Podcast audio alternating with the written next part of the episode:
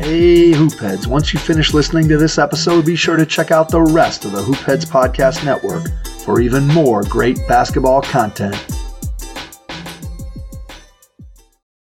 everyone, J J here. I just wanted to tell you quickly before the episode begins that at around the thirty minute mark, there's a bit of a technical issue there with, with Kenneth talking, so we apologize for it and hope you enjoy the episode.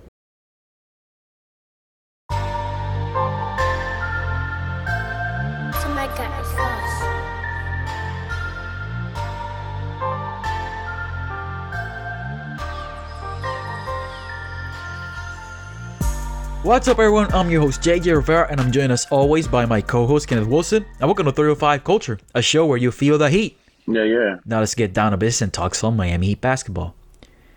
Well, before we begin and before I ask Kenneth how he's doing, we would, la- we would like to ask you to follow us on our socials. Please follow the podcast account at three oh five Culture Pod, whatever you do your social media stuff at Facebook, Instagram, or Twitter. You can also follow me on Twitter at J J Rivera N B A. That's at J J R I V as in Victor E R A N B A. And where can they find you, my friend?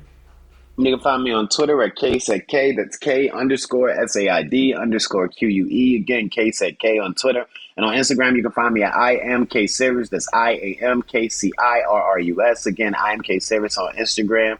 Uh, yeah, man, as far as how I'm doing today, you don't have to ask. Glad to be here. Glad to talk Miami Heat ball. Super fucking glad to have Kyle Lowry back. That's how oh, I'm doing. Oh yeah, that's the that's the main thing. Kyle Lowry's back finally, and you know, post game he kind of dressed like there, he was going through some dark times. Hopefully everything's okay with his family and all. But yes, we're glad to have him back. Glad to see our Q B one, as Kenneth liked to say, back on the court because we were missing him. Anyway. I didn't see his post-game attire, man. What do you mean by that? I didn't see it. Explain. No, he's like a post-game quote. It was what he said, like in his presser. Oh, I thought you said his post-game clothes. What did he say, though, in his post-game quote? Well, like that something along the lines that it was he was going through a really tough time the, these past nine days. What was it? He was out. Like no, he was out for more. He he missed a he missed he was out for a while. But yes. The past oh, couple okay. of... Oh, okay, yeah, yeah, yeah, definitely. I didn't know if, you know, there was something specific alluded to or whatever. And again, I'm not trying to be nosy, not trying to pry. I just didn't know if he had said anything. But yeah, obviously, man. Um, and you hate to speculate. There's been a lot of speculation out there. I hope none of it's true. I just hope that the man's family is okay, that the man is okay, that the man's mind is right, and that, you know, basketball can now be the thing that it's been for him. Um, which it is for most athletes, for most of our lives, but most of the people that like sports, you know, for most of our lives, it's a way to get away, a release, you know, also a job, a way to put millions of dollars in his pocket. But hopefully, you know, something that can act as therapy to whatever it is he's going through. As we both said, just, you know, glad to have him back in the mix. Yeah. So without further ado, let's begin with Lowry's former team. Our loss to the Toronto Raptors. That's our second loss in almost the same week. We played them on Saturday the twenty-ninth, and then on Tuesday, February first, we played them again, this time in Canada. And unfortunately, the result was the same, one oh six to one ten Raptors. But, and this one, like, this one kind of hurt more in a way, because the Heat were ahead by as much as fifteen at one point, and they ended up blowing, they, they blew the lead. And, you know, that's something of a, that's... As Kenneth and I have mentioned, I don't know how many times in, in our podcast, it's a bit of a recurring theme and something that I am. Listen, I try to be like positive about my team, but that is something that is pretty glaring when it comes to the postseason, when it comes to postseason play. And that's something that I think should be addressed because the half-court offense in the f- fourth quarter, final minutes, when they have a lead, kind of like bogs down.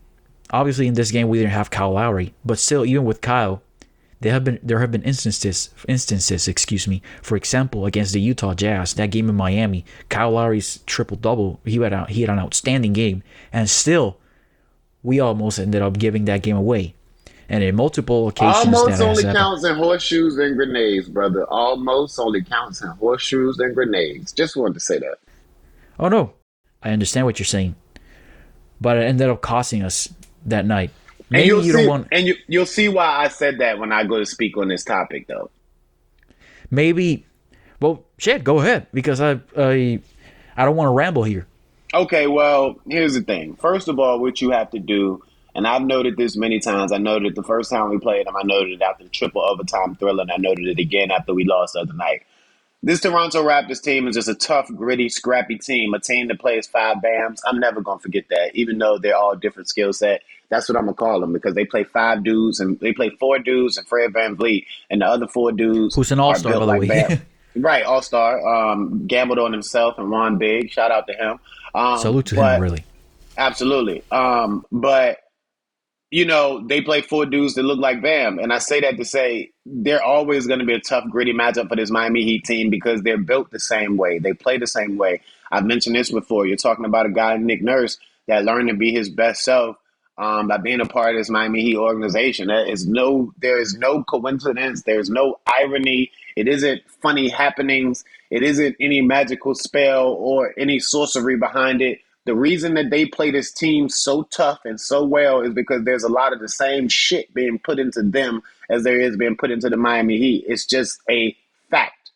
Okay, that's the first thing. We we just don't match up well against this Toronto team.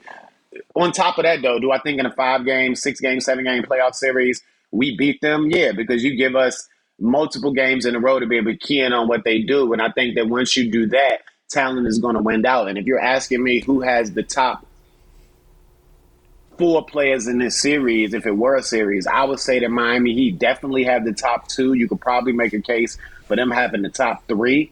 However, they definitely have the best two players, and they have three out of the best four and four out of the best six players that'll be on the court. So I think that talent also will win out there.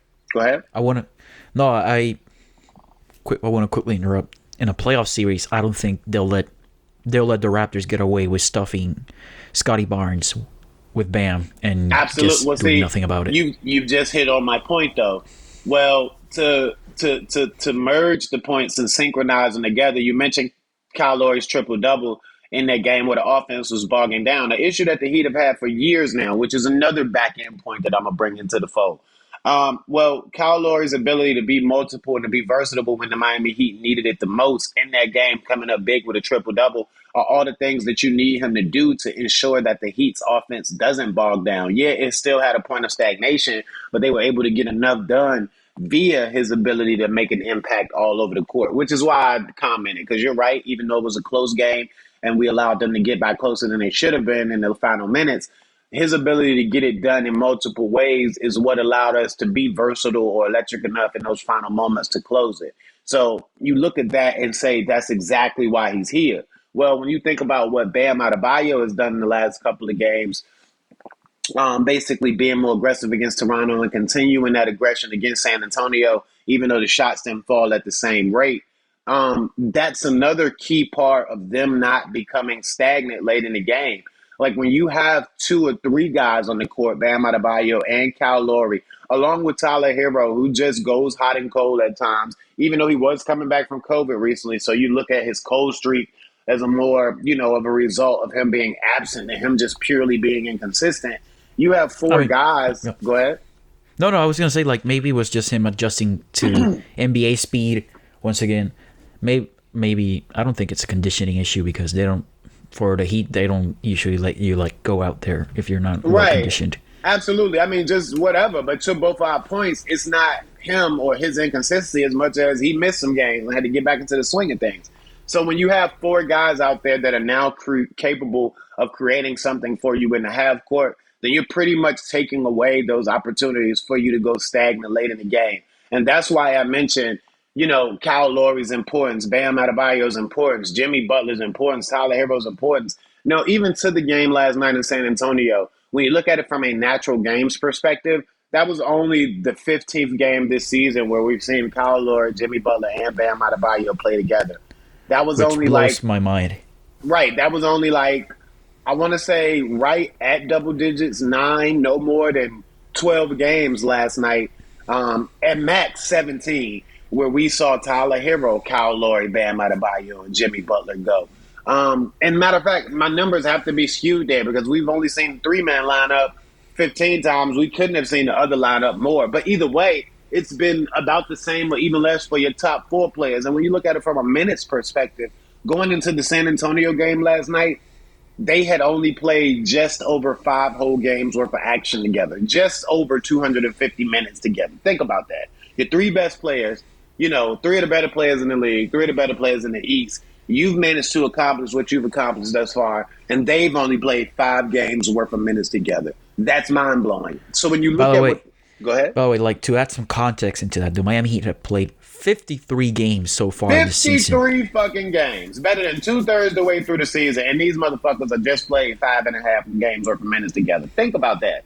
And that's the grand point, J J. We've been able to see this level of success, a level of success that not many thought that the Miami Heat would have, because we see you out there odds makers. We see you out there pundits. We see you out there analysts. We see you out there E S P N, Bleacher Report, Ringer, Zach Lowe, your mama, your daddy, um, you know, Kendrick Perkins, who finally come back around, N B A on T N T, Malika Andrews, anybody out there charged with talking about the N B A. We see you out there, how you call the Brooklyn Nets and the Lakers and the Milwaukee Bucks and the Golden State Warriors and all those other teams to be number one in the league and to win the championship. To be fair, to be fair to the Ringer, Kevin O'Connor has given us our respect. So well, he he always does, but it takes him a month and a half. He tends to buy into groupthink before he finally decides that he's going to be a rebel and the smart basketball guy that he is, and says, "Well, you know what? The Miami Heat do look like the Miami Heat." So I'll give you that. He eventually does come back around, but for the most part, J J, and you can agree, everybody out there thought that the oh, Bucks no. and the Brooklyn Nets were going to run away with it. It was their conference to lose. And, you know, you got to give some shout-outs to what Joel Embiid has done down there in Philly, because that man has been a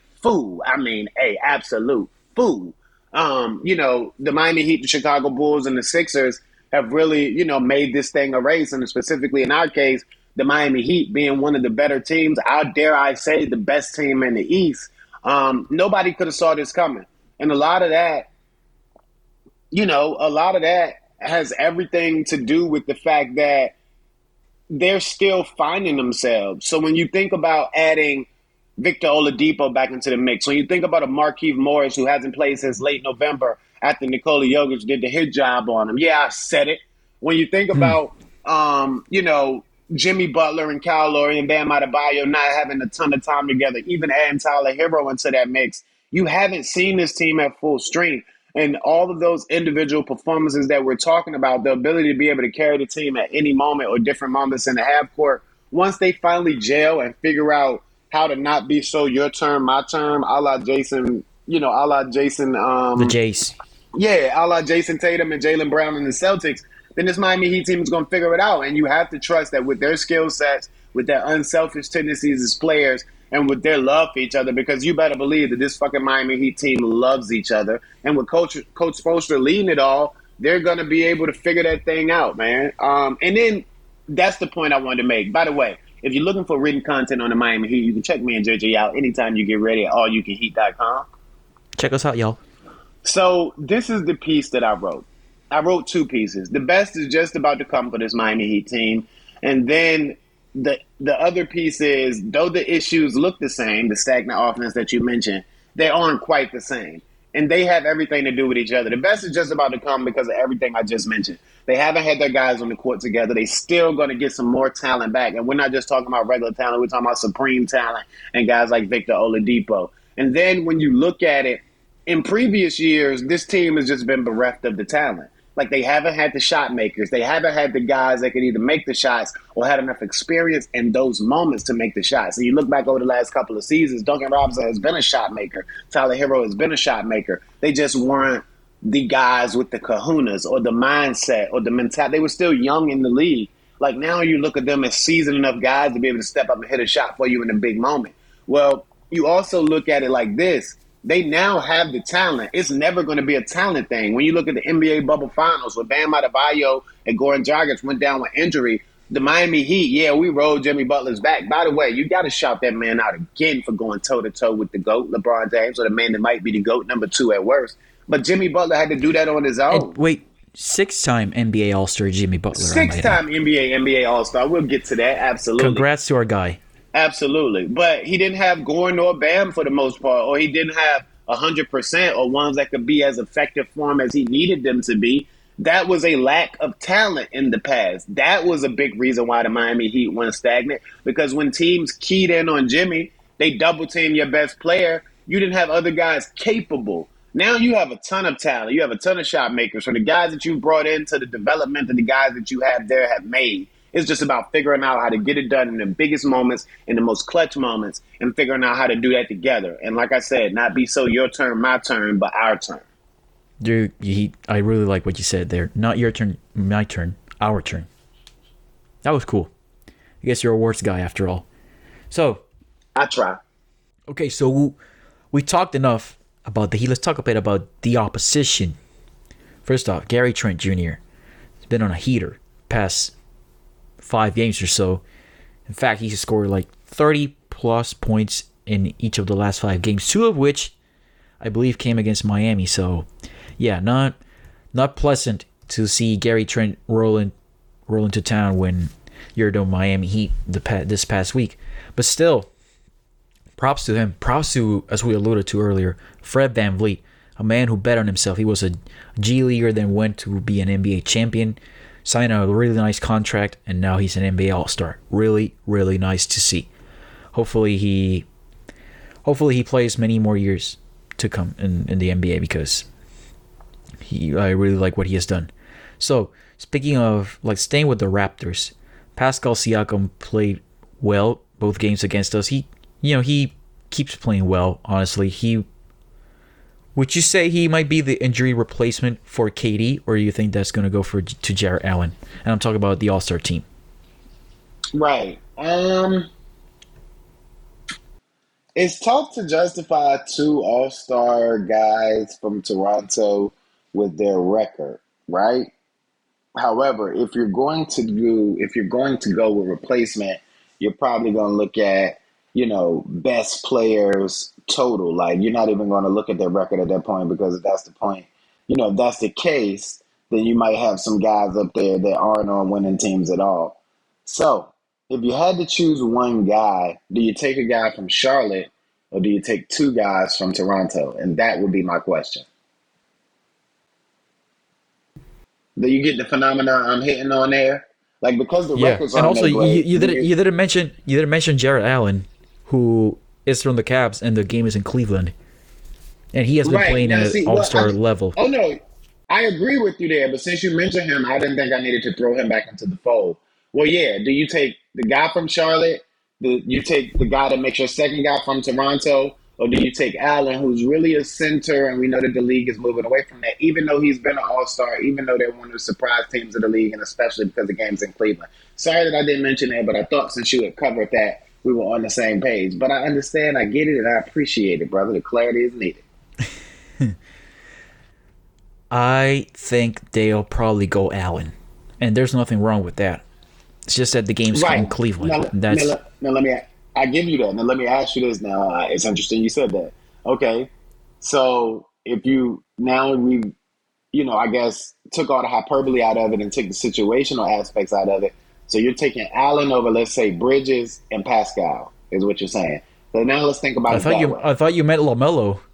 The guy from Charlotte, I, I thought you meant LaMelo. I might take Bridges. I might take Bridges um, over uh, LaMelo, to be honest with you. I think Bridges has played more games, and I think he's consistently brought it from game to game. LaMelo has been great, but I think when you look at a guy to call their best player, has probably been Bridges.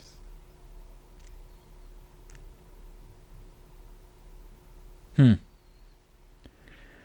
I would still probably say Allen, but LaMelo, okay. Bridges is not a, it's not a bad choice. Although, hey, there's a guy there, like, I don't feel like people might be talking about enough about him, but Drew Holiday also deserves some deserves a look at, at that injury replacement slot. I, I wouldn't be mad at that. I wouldn't be terribly mad at that at all.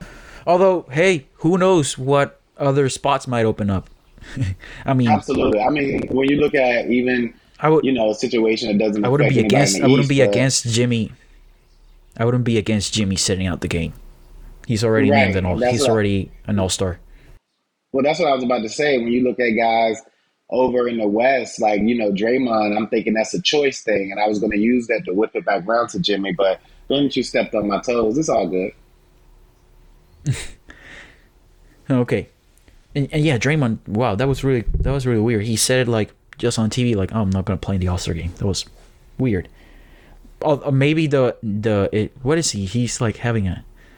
Where is he? In, like, what's his injury? Draymond had a back situation. I want to say like, um, that he's kind of been nursing over. Is, the is last it, was it a, like weeks. a slip disc or something?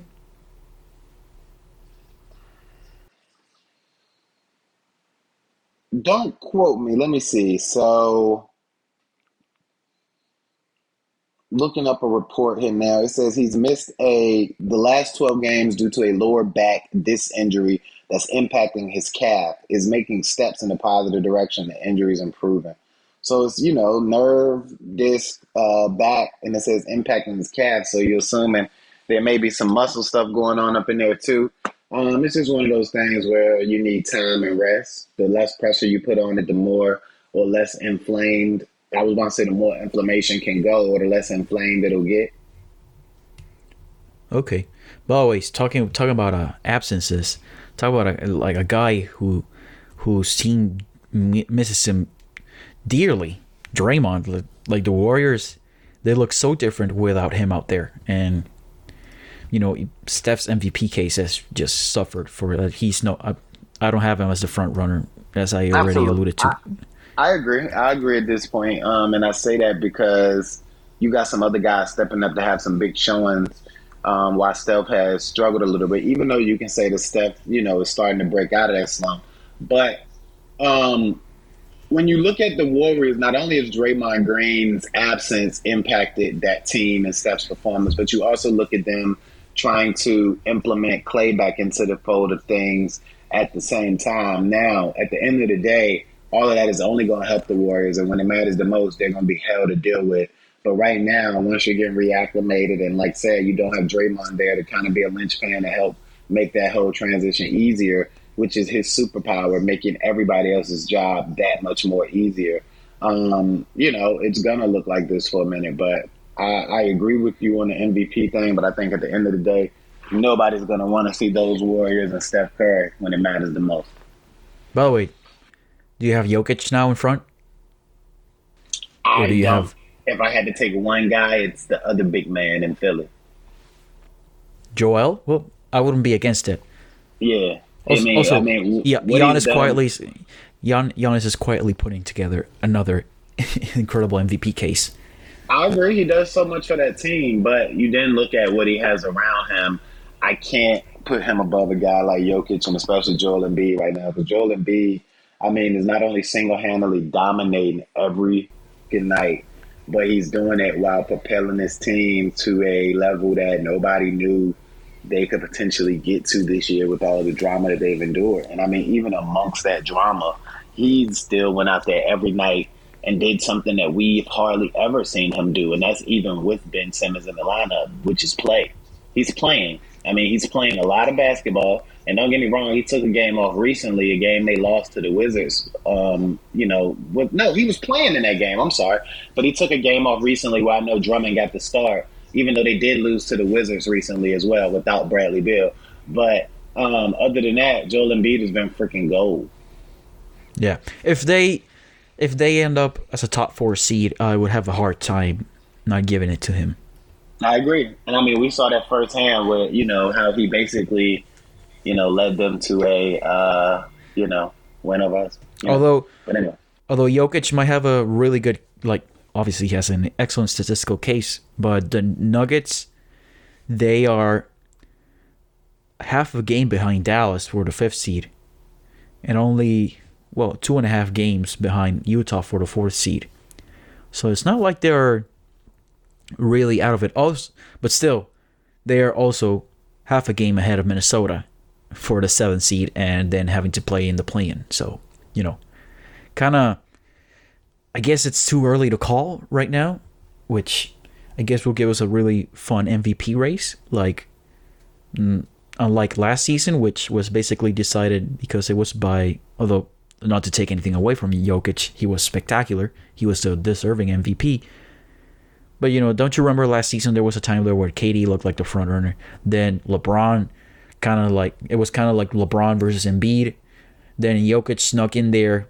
Embiid went down, down with LeBron, and then it was Jokic the last man standing. And then everybody was, there was kind of some voter fatigue with Giannis, and he still had the like the stink from from the previous season and all that and yada yada. But yeah, that's enough M V P talk right now.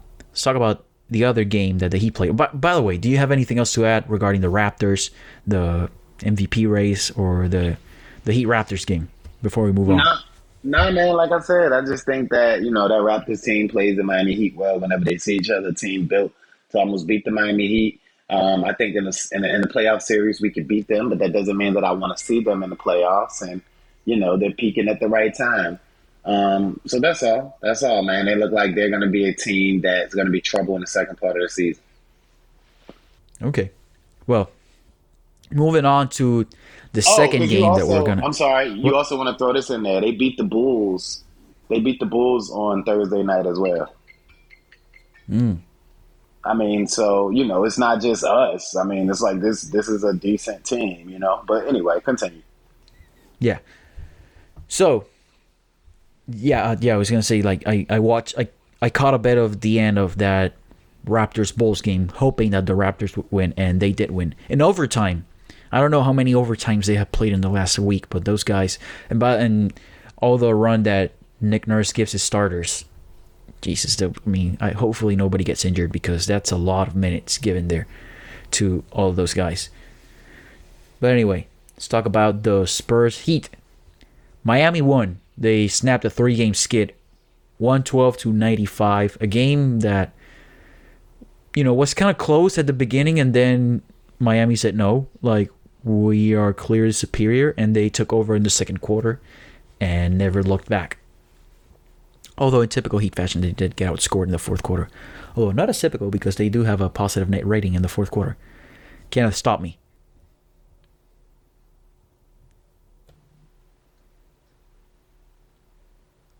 I mean, I I have nothing else to add, brother. I mean, this is a team that we should have beat, right? When you're looking for a get-right game, what better way to do that than to go to San Antonio, which was a make-up game, by the way, from December twenty-ninth. So I feel like this is a bit of fate, giving us what we needed when we needed it. Um, oh, yeah, and this was this. Sorry, sorry to interrupt. You but, good, yeah, good? this was this was a game that they had to move like the, the start, the tip off time. They had to move it like by half an hour right. because there was. Yeah, I mean, if we just were determined not to get this one off. It's saying, like you said, it was supposed to start around eight thirty, and they moved it up to seven because of the inclement weather, the multiple storms moving across the United States. Now, mind you, people, we're talking to a guy that lives in a place where it's hardly ever below seventy, so I'm sure he can identify with our national pain of dealing with the shitstorm we call our weather. Oh, yeah, I mean, right now, yeah, right now it's a sunny day down here. Oh, you really just got to nice rub it in. Bro. Oh, oh, oh, that's how you going to do it? I see how wow, you drop the wow. decibels in your voice, like you're trying to be calm and shit. Seven, seventy-eight degrees down here. Oh, oh. Very nice. Is it seventy-eight degrees? Nice. What, you going to the beach? Well, I already went. But, yeah, it was a, oh, it was a really – let's talk about the game. It was a – good win for the Heat. Tyler Herro led the all scorers with twenty-four. Jimmy Butler kind of took over there in the second quarter. Kyle Lowry returned this game, which was yep. the most important yeah. thing to happen. Right, very very modest stat line, but you like that he got back in um, and, you know, looked to be getting his feet up under him. You could tell that he was uh, shaking some rust off because he had a few very questionable, confounding turnovers, just plays that Kyle Lowry doesn't make early on in the game there, but Um, like I said, you just like that he got back into the swing of things, got back into the lineup, um, and started to get his feet back up under him. The camaraderie was still there. The chemistry was still there. His teammates looked glad to have him back. He looked glad to be back. Um, and like I said, man, this was a get-right game against a team that's bound for you to get right. They didn't have their two best players in Poeltl and DeJounte Murray, who I absolutely love, but we've noted that on this show. Um, Derrick White was determined that he was going to ball the hell out. I like Derrick White, too. He isn't as potent as DeJounte Murray, but he's like a DeJounte Murray light, um, has size, plays both ends, can do a lot for you. Um, I mean, he put up numbers, but other than that, man, they just are a much better team than the Spurs team with almost a complete opposite record through fifty-two games. I want to say, well, fifty, is it fifty-three? It's fifty-two or fifty-three at this point. But either way, when you look at the Miami Heat's record, the Miami Heat currently sit at fifty-three. Yeah, fifty-three at this point. The Miami Heat, by the way, we're not any games behind the Bulls. And if you look at the standings, I don't know how the Bulls are still ranked ahead of the Miami Heat. It must be that they have other tiebreakers, because if you're looking at straight up tiebreakers, we should have them because we've beaten them twice. But I digress. We are, if you look at, we are zero point zero four percentage points behind the Chicago Bulls. I guess what they're saying is that less losses are valued more than more wins, but just slightly in any event. So this, like, back to the get right game of it all. We're thirty-three and twenty heading in um, to face a team that, you know, like I said, had the complete opposite record of them, nineteen and thirty-four at this particular point after that game. It, it was just, you know, the, the perfect scenario coming off of a three game skid like they were. Yeah. By the way, the Miami Heat currently stand at eighth in defensive rating and fifth in offensive rating. Bit down, the offense kind of went down a bit there, maybe due to Kyle Lowry's absence. They went as high as third in the league in offense. By the way, the Phoenix Suns are the only team in the top five in defense and, off- and offense. They're just killing. But have they beat the Miami Heat? No, I don't have anything else to go about the Spurs, but I do have something else in the Western Conference. While we were on air here, it looks like uh, the first of the big trade news. We're only a couple of days away from the deadline here, people. But the first of the big trade news, I would say, in the N B A has broke. Um, so it appears that the Clippers and the Blazers have made a trade, and the trade consists of Robert Covington and Norman Powell of the Clippers going to the Portland Trail Blazers for what appears to be a package involving Eric Bledsoe, Justice Winslow, first former round Heat. pick from former Heat, Justice Winslow, first round pick from this past year, Scott Walker, Keon Johnson, who's played a lot of time with the um, Agua Caliente Clippers, and a future second round pick, again, for Norman Powell and Robert Covington. Um, Which is a fleece for yeah, the absolutely, Clippers. Absolutely. But you got to think about what the Blazers did um, when they got Norman Powell and Robert Covington, a couple of first-round picks. Then they extended Norman Powell, and now they're trading him, which totally screams rebuild. But this isn't a Portland show. But, again, we're Renaissance, man, so we can say that. I mean, um, they could have at least gotten like a, I don't know, a pick swap, protected first. A late something? first or something. No, I agree. Woj makes an interesting point, though. The emergence of Anthony Simons allows the Blazers to move off the balance of Norman Powell's long-term contract and gives the Clippers a proven two-way wing to partner with Kawhi, Kawhi Leonard and Paul George. Yeah, the Kawhi Leonard, Paul George, Clippers aspect of that is great, because as me and J J were talking um, a little bit um, as we had technical difficulties, so we were off air, not to, you know, give you too much background or undercover stuff there. But we were talking about the fact that the Clippers could throw out a five-man lineup that may consist of Rocco, Robert Covington, Marcus Morris, um, Norman Powell, Paul George, and Kawhi Leonard. It's like, oh, it's the ultimate Raptors lineup. When you look at what the Toronto Raptors are doing with their lineup, the multiple, versatile, sizable bigs, that potential lineup for the Clippers could be what the Raptors hopefully want to be one day. Um, so, I mean, they've just ultimately increased their chances. And having um, Norman Powell on that deal until the twenty twenty-six season, I mean, you you, you got to steal for just, you know, a second-round pick, basically, and a couple of guys that you aren't going to keep around anyway. It doesn't, well, other than Keon Johnson. I believe Rocco is a free agent this this offseason, but still the Clippers hold his bird rights. So absolutely, and if you're Rocco, they can offer him whatever he wants. I was about to say, and if you're Rocco, shit, it's not going to be, you know, a, a king's ransom. And the Clippers, with that guy over there print money, he could pay him.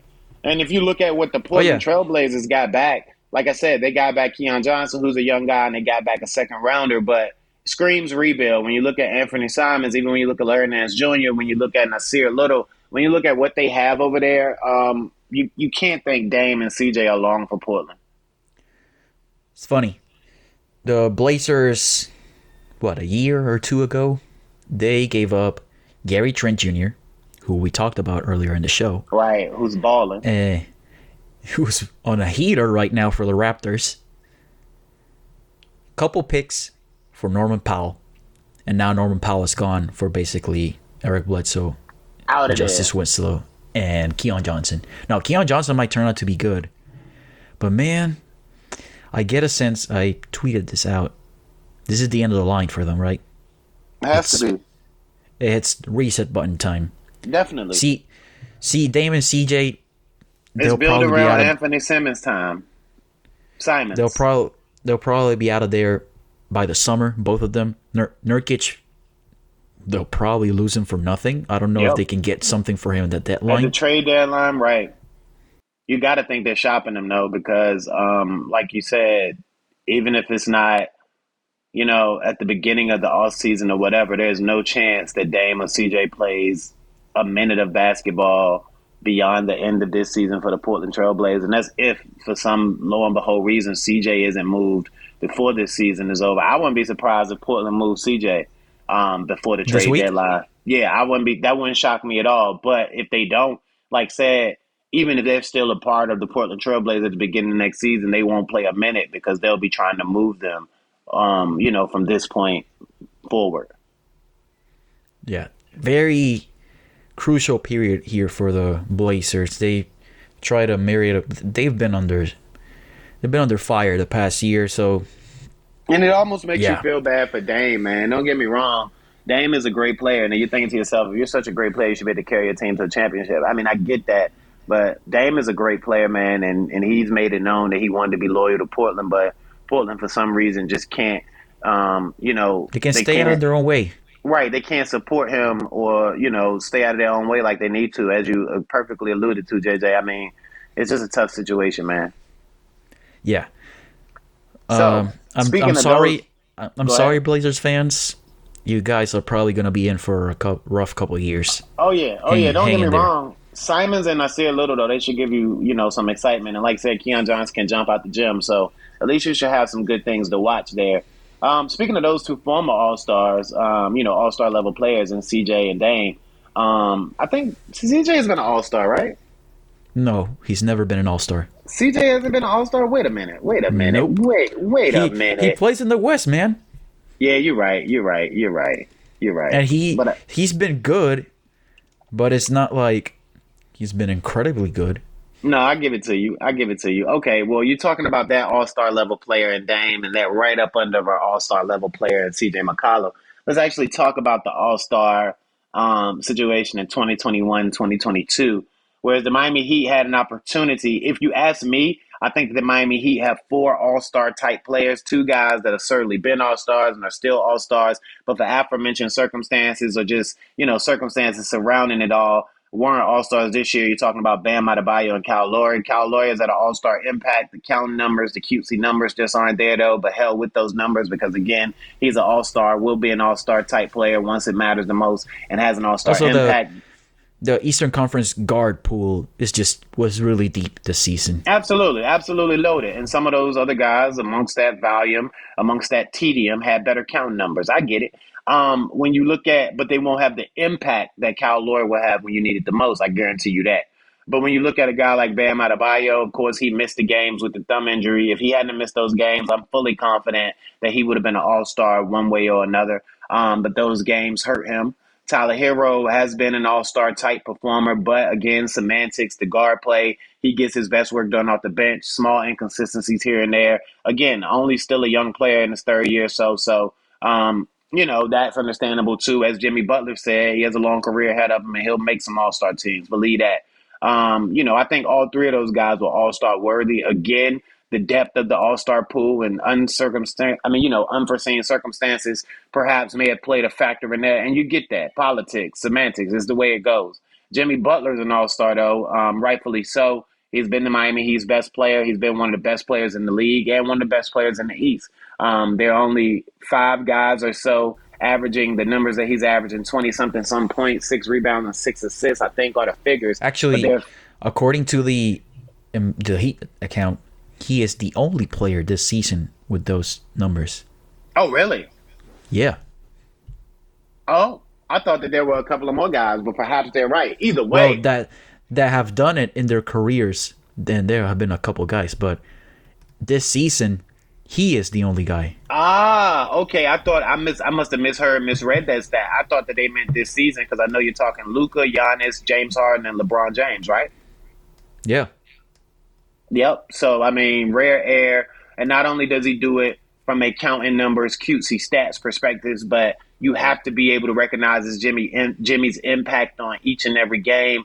Um, he does everything. He creates the plays. He often guards some of your better players. He's always in the passing lanes. He's talking. He's your leadership. He's your heart. He's your grit. He's your culture. He takes it on the chin when the team has a bad game, even if it isn't his fault. And he never wants to take all the praise, even when he's responsible for us all. I mean, if you're talking about a superstar player, the face of your franchise, a guy that you're glad that your guys go to bat for and will stand behind and will stand up in front of a truck for every night, will run through a wall for that guy every night, that leader, you're glad it's Jimmy Butler, a rightful all-star, making his sixth appearance. Um, I don't think he wants to go to Cleveland, though, because who does? By the way, the stats you alluded to, here's from the official Miami Heat account. The line and the players to record it. These are these are Jimmy Butler's averages this season. twenty-two points per game, six point three rebounds per game, six assists per game, almost two steals per game, one point nine steals per game, fifty-eight point five true shooting percentage. Jimmy Butler has done that two times in his career. Do you know the other players that have done it? I'm going to say LeBron and who? LeBron James has done it seven times. Magic Johnson, four times. Larry Bird, four times. James Harden, three times. And Michael Jordan, two times. I mean, come on, man. That's some pretty damn good company. Come on, man. Come on, man. What we talking about? Come on, man. And people talking about, and people want to talk about, you know, Jimmy needs to do this and Jimmy needs to do that and Jimmy's not a superstar and Jimmy Butler's overrated and all of this bullshit. Come on, man. Respect the check it. You know what I mean? Watch him out. Yeah. So, you got anything else to add, All-Star? Well, I I want to say something. The I was a bit surprised that Chris Middleton made it over Jared Allen, LaMelo Ball, or even his own teammate, Drew Holiday. Yeah, that was but a good, sham. Good for him, though. That was a sham. I mean, and you've seen a bunch of good questions come back up about that. Um, I need the league and everybody to tell me, do we value the mid-game or do we not? Because if you're going to tell me we value the mid-game still, then I get it. Chris Middleton's an all-star. But if we don't value the mid-range game, then how in the hell is he an all-star? Uh, I don't know, but you know what? Good for him. I mean, no, great for Chris Middleton. I'm glad that he's finally getting his recognition because he's been a very good player for a long time. I'm not sure he's been an all-star level player or a great player or the money that his contract and everybody try to make him out to be, but he's been a very good player for a long time. He was always bound to have a good career in the league because he was a shooter and he will always defend. Now, of course, he's gotten better and have made himself, you know, help put himself in a position where he could put his skills on display at the highest levels and the highest leverage moments. But no, he was always bound to be one of those ten, fifteen year, you know, league guys because of how he gets it done. So great for him, man. But again, when you look at a guy like Jimmy Butler, who does everything for his team, who makes the tough finishes, like, you know, there was this instant last night where Jimmy missed a tough layup. He was being fouled, but he missed it. And I said to myself, I also tweeted it out early in the game, you can't be mad at Jimmy there because he makes a ton of those tough layups. And I guarantee you, even if it isn't in this game, which it probably will be, when those, you know, situations come up in clutch moments, he'll make them. And he continued to do that all night. So, I mean, you know, it's different for a guy like Jimmy that does live in the mid-range, but still goes to the cup, gets in there and bangs with the big, thick bodies, you know, gets physical with it as opposed to a guy like Middleton who lives in that mid-range area. So when you vote him an all-star, what are you telling me? Because I agree with you. you. It's shocking that a guy like Jared Allen or even LaMelo Ball, Miles Bridges, the guy I mentioned, you could even look at Pascal Siakam. I'd take any of those guys um, as Middleton over an all-star. But we didn't vote. One day we'll have a vote. Don't worry. And the media vote, I, I, I should add, because the reserves are voted exclusively by coaches. But yes, one day we'll have a media vote, Kenneth. You, we'll, I'll assure you. I assure you of that. So... so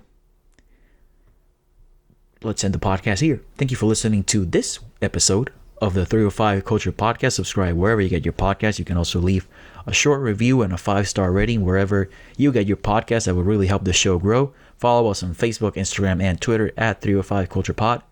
And where can they find you on social media, J J? They can find me at J on Twitter at J J Rivera N B A. That's at J J R I V as in Victor E R A N B A. And on Instagram, you can find me at J Rivera ninety-eight. That's J A I R O. R I V is in Victor E R A ninety-eight. And where can they find you, my friend? They can find me on Twitter at K said K. That's K underscore S A I D underscore Q U E. Again, that's K said K on Twitter and on Instagram. You can find me at I am K Cyrus. That's I A M K C I R R U S. Again, I am K Cyrus on Instagram. Thanks, guys. We appreciate you for listening and keep rocking with us. Yeah, thank you so much for your support and thank you for listening. See you next week. Bye-bye.